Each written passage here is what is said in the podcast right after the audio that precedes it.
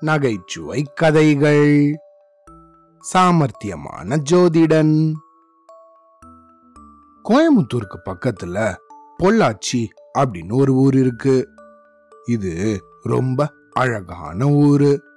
இந்த ஊர் முழுக்க தென்னை மரம் மலைகள் பெரிய நீர்நிலை கொண்ட ஆழியாறு அணை அப்படின்னு ரொம்ப அற்புதமான ஊரு. இந்த ஊர்ல கண்ணையா பொன்னையா அப்படின்னு ஒரு அண்ணன் தம்பிங்க வாழ்ந்துட்டு வந்தாங்க. அவங்க அவங்களோட அப்பா கொடுத்துட்டு போன கொஞ்சம் பணத்தை வச்சு தங்களோட வாழ்க்கையை நடத்திக்கிட்டு இருந்தாங்க. ஆனா இந்த ரெண்டு பேரும் ஒழுங்கா வேலைக்கு போய் சுறுசுறுப்பா இல்லாததால அவங்க கிட்ட இருந்த பணம் எல்லாம் சீக்கிரமா தீந்து போச்சு. என்ன பண்ணலான்னா அப்படின்னு இந்த கண்ணையா பொன்னையாவை பார்த்து கேட்டான்.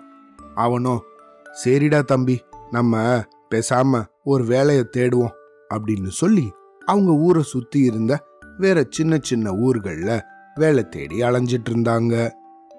இப்படியே இவங்க சில நாட்கள் வேலை தேடி சுத்திக்கிட்டு இருக்கும்போது பட்டினியாவும் இவங்க இருக்க நேரிட்டுச்சு. அதையெல்லாம் தாங்கிக்கிட்டு ஏதாவது வேலை கிடைச்சா போதும் அப்படின்னு நினைச்சிட்டு இருந்தாங்க. இப்படியே இருக்கும்போது அன்னிக்கும் இவங்க தங்கியிருந்த அந்த ஆலமரத்து அடியிலிருந்து தூங்கி எழுந்திருச்சு வேலை தேடி கிளம்ப ஆரம்பிச்சாங்க. அப்படி கிளம்பும்போது எழுத்தாப்புல ஒரு பெரியவங்க போயிட்டு இருந்தாங்க அவங்க கிட்ட ஏங்க எங்களுக்கு ஏதாவது வேலை இருந்தா கொடுக்குறீங்களா? நாங்க ரெண்டு பேரும் அண்ணன் தம்பிங்க ரொம்ப நல்லா வேலை பண்ணுவோம் அப்படின்னு சொன்னாங்க.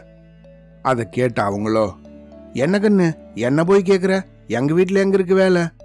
பக்கத்து ஊர்ல பால்பாண்டி வீட்டுல வேலைக்கு ஆள் வேணுமாமா ஒருத்தர் மட்டும்தான் வேணுமா வேணும்னா அங்க போய் கேட்டு பாருங்க. அப்படின்னு சொல்லிட்டு அவங்க பாட்டுக்கும் நடந்து போயிட்டாங்க. இந்த வழிப்போக்கர் இப்படி சொன்னதும் அதை கேட்டு கண்ணையாவும் பொன்னையாவும் ரொம்ப சந்தோஷப்பட்டாங்க. ஆஹா பரவாயில்லையே. இன்னைக்கு நமக்கு வேலை கிடைக்க போகுது. அப்படின்னு இந்த பால் பாண்டிய பார்க்கறதுக்காக போனாங்க. அங்கேயோ இந்த பாருங்க எனக்கு ஒருத்தர் தான் வேலைக்கு வேணும். அதனால உங்க ரெண்டு பேர்ல யார் என்கிட்ட வேலை பார்க்குறீங்கன்னு முடிவு பண்ணிக்கோங்க அப்படின்னு சொல்லிட்டாரு. கண்ணையாவோ தன்னோட அண்ணாவான பொன்னையாவை அங்க வேலைக்கு சேர வச்சுட்டு அவனும் வேற வேலை தேடி பக்கத்து ஊர்லயே ஒரு வணிகர்கிட்ட கணக்கனாக வேலைக்கு சேர்ந்தான். ஒரு வழியா ரெண்டு பேருக்கும் ஒவ்வொரு இடத்துல வேலை கிடைச்சிது. கண்ணையாவோ பக்கத்து ஊர்லயே சின்னதா ஒரு அறைய வாடகைக்கு எடுத்து அங்கேயே தங்கியிருந்தான். இப்படியே சில நாட்கள் போச்சு. இந்த பால்பாண்டியோட பொண்ணுக்கு ரொம்ப விமர்சையாக திருமணம் நிச்சயமா இருந்துச்சு. பக்கத்து ஊர்ல இருந்த கண்ணையாவோ கல்யாணத்துக்கு போய் நல்லா விருந்து சாப்பிடலாம் அப்படின்னு ரொம்ப ஆவலோட இருந்தான். ஆனா அவனை கல்யாணத்துக்கு கூப்பிடவே இல்லை. அதனால அவனுக்கு கொஞ்சம் வருத்தம் ஏற்பட்டுச்சு. இருந்தாலும் தன்னோட அண்ணாவான பொன்னையனாவது கல்யாண விருந்த நல்லா சாப்பிடட்டும் அப்படின்னு நினைச்சு ரொம்ப சந்தோஷப்பட்டான். இதுக்கு அடுத்த நாள் தன்னோட தம்பிய பார்க்கறதுக்காக பொன்னையா அவன் இருந்த ஊர்ல இருந்து இந்த பக்கத்து ஊருக்கு வந்தான். அப்போ கண்ணையாவோ அவன் அண்ணாவை பார்த்து அண்ணா நம்ம ஏழைங்கிறதுனால தானே பால்பாண்டி அவரோட வீட்டு கல்யாணத்துக்கு என்னை கூப்பிடல அப்படின்னு ரொம்ப வருத்தப்பட்டான். அன்னைய நாள் முழுக்க கழிஞ்சதும் அடுத்த நாள் இந்த பொண்ணையா திரும்பவும் பால்பாண்டி வீட்டுக்கு போகிறதுக்கு தயாரானா? அப்போ அந்த சமயத்துல கண்ணையாவோ அவன் அண்ணா கிட்ட அண்ணா எனக்கு ஒரு புது யோசனை தோணுது. செக்கு மாடு போல கணக்கு வேலை பார்த்து எப்படி முன்னேற முடியும்? ஏதாவது ஒரு தந்திரத்தை கையாண்டாதான் மதிப்போடையும் நல்ல பணமும் சம்பாதிக்க முடியும். இந்த பால்பாண்டி வீட்டுக்கு நிறைய பேர் வருவாங்கல்ல. அப்போ பேச்சு வாக்கில் என்னோட தம்பி ஞான திருஷ்டி மூலமா ஜோதிடம் சொல்லுவான். நல்ல தெய்வீக சக்தி உள்ளவன் அப்படின்னு சொல்லு. அப்படின்னா இந்த கண்ணையா. என்னடா தம்பி சொல்ற? உனக்கு தான் ஜோதிடம் தெரியாதே. மாட்டிக்கிட்டா கஷ்டம்டா. பொய்யெல்லாம் இப்படி சொல்லலாமா? அப்படின்னு அவன் தம்பியை பார்த்து கேட்டான் பொன்னையன் அதுக்கு இவனோ? அண்ணா பொய்யெல்லாம் சொல்லி ஏமாத்த மாட்டேன்ன. இது ஒரு தந்திரம். அது ஒரு வகையான சாமர்த்தியம் அப்படின்னு சொன்னான். இதுக்கப்புறமா அன்னைக்கு பால்பாண்டி வீட்டுக்கு போய் சேர்ந்தான் பொன்னையன் அன்னியோட வேலை வழக்கம் போல நடந்துச்சு. இதுக்கு அடுத்த நாளோ பால்பாண்டி வீட்டுல ஒரே பரபரப்பு. கல்யாணத்துக்காக மாப்பிள்ள வந்திருந்த குதிரை காணாம போயிடுச்சான் எங்க தேடியும் போன குதிரையோட சுவடே தெரியல. இதுதான் சமயம்னு நினைச்சு பொன்னைய இந்த பால்பாண்டி கிட்ட ஐயா என் தம்பி கண்ணையான்னு பேரு. நல்ல தெய்வீக அருள் பெற்ற ஜோதிடர்.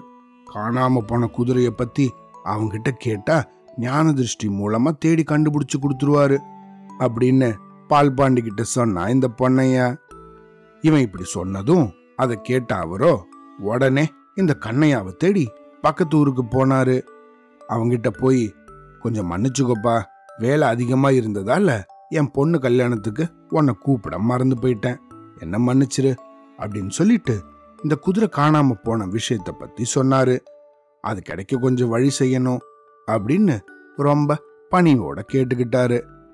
இவர் இப்படி சொன்னதும் அதை கேட்ட இந்த கண்ணையாவோ தன் கையில ஒரு கருப்பு பலகை ஒன்று வச்சுக்கிட்டு அதுல ஏதோ கணக்கு போட்டு கண்ணு மூடிக்கிட்டு வாய்க்குள்ள அப்படின்னு ஏதோ முணுமுணுத்தான். உடனே கொஞ்ச நேரம் கழிச்சு இந்த பால் பாண்டிய பார்த்து இந்த பாருங்க பால் பாண்டி நேர தெற்கு திசையில போனா ஊருக்கு வெளியே பாழடைஞ்ச சத்திரம் ஒண்ணு இருக்கும். ஏதோ கொஞ்சம் திருடர்கள் அதுல ஒரு குதிரைய மறைச்சு வச்சிருக்கிறது போல தெரியுது அப்படின்னு சொன்னான் அவன் அப்படி சொல்லி முடிச்சதும் இத கேட்ட பால் பாண்டி கொஞ்சம் ஆட்களை கூட்டிக்கிட்டு அந்த சத்திரத்தை தேடி போனாரு. கண்ணையா சொன்னபடியே அந்த இடத்துல குதிரை மறைவாக கட்டப்பட்டிருந்துச்சு. அதை பார்த்த உடனே அப்படியே மகிழ்ச்சியோட அதை தன்னோட வீட்டுக்கு ஓட்டிட்டு வந்தாரு.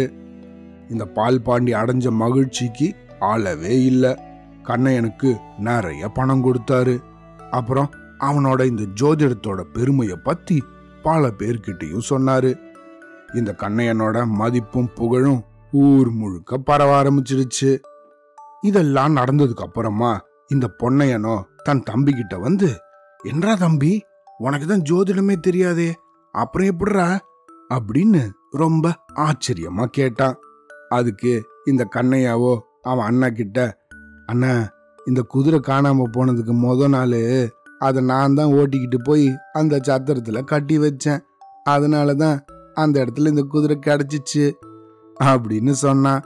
இதை கேட்ட இந்த பொண்ணையனும் அவன் தம்பி கூட சேர்ந்து விழுந்து விழுந்து சிரிச்சான். Avlodan.